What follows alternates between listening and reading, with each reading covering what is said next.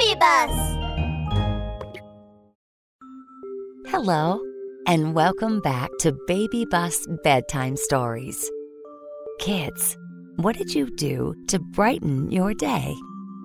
All right, let's lie down, tuck in, make yourself, ourselves, comfortable, and prepare for today's story. It's another fantastic story written just for you.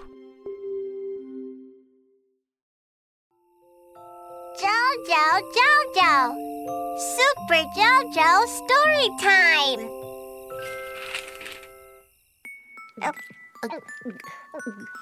Ah! Aha, Mom! Listen! Quack, quack! I am drinking milk. Jojo drinks milk so quickly. Hmm. Talking about sounds, let me tell you a story called Gudong is Coming. Would you like to listen? Oh, yeah! Gudong is coming! By a small lake in the forest, there was a papaya tree. When fall came, the papayas were ripe. One day, a little bunny was taking a nap near the lake.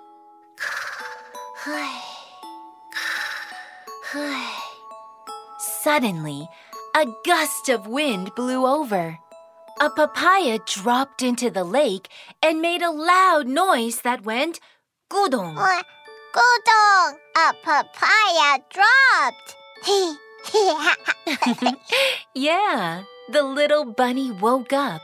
He was scared as he heard the gudong sound and thought that must come from a monster nearby. The little bunny ran away immediately and kept shouting, Oh no! Gudong is coming! Gudong is coming! Gudong was coming! Chomp, chomp, a little monkey was eating bananas. When he saw the terrified bunny, he also thought that Gudong was a big, scary monster. He dropped his bananas immediately and ran with the bunny while shouting, Gudong is coming! Gudong is coming! Whoosh! Run! Run! Run fast! Soon, on the way, they met a little fox. The fox saw them running and heard them shouting.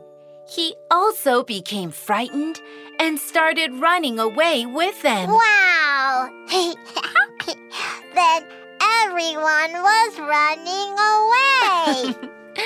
Later on, many animals in the forest, including the bear, the hippo, the boar, the deer, all thought that something went wrong and they had to run.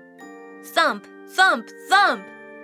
The rumbling footsteps sounded like an earthquake.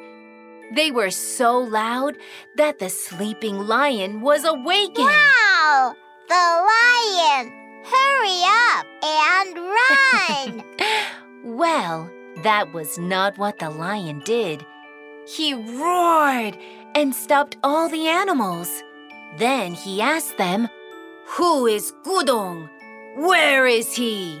Everyone started to talk, but no one could really answer the question. Finally, the little bunny had to answer. He was trembling and showed fear on the face. He told the lion, Gu, gu, Gudong was right by the lake. Hey, oh yeah! Go to the lake and find that Gudong! Yes, that's what the lion did. The lion led everyone to the lake and looked for the gudong. However, there was no monster at all. They only saw some papayas floating on the lake. Gudong was nowhere to be found. Gudong was nowhere to be found.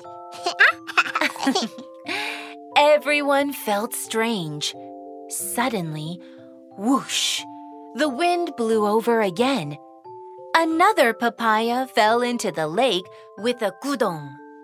Everyone realized that the terrible gudong was the sound of a papaya falling into the lake.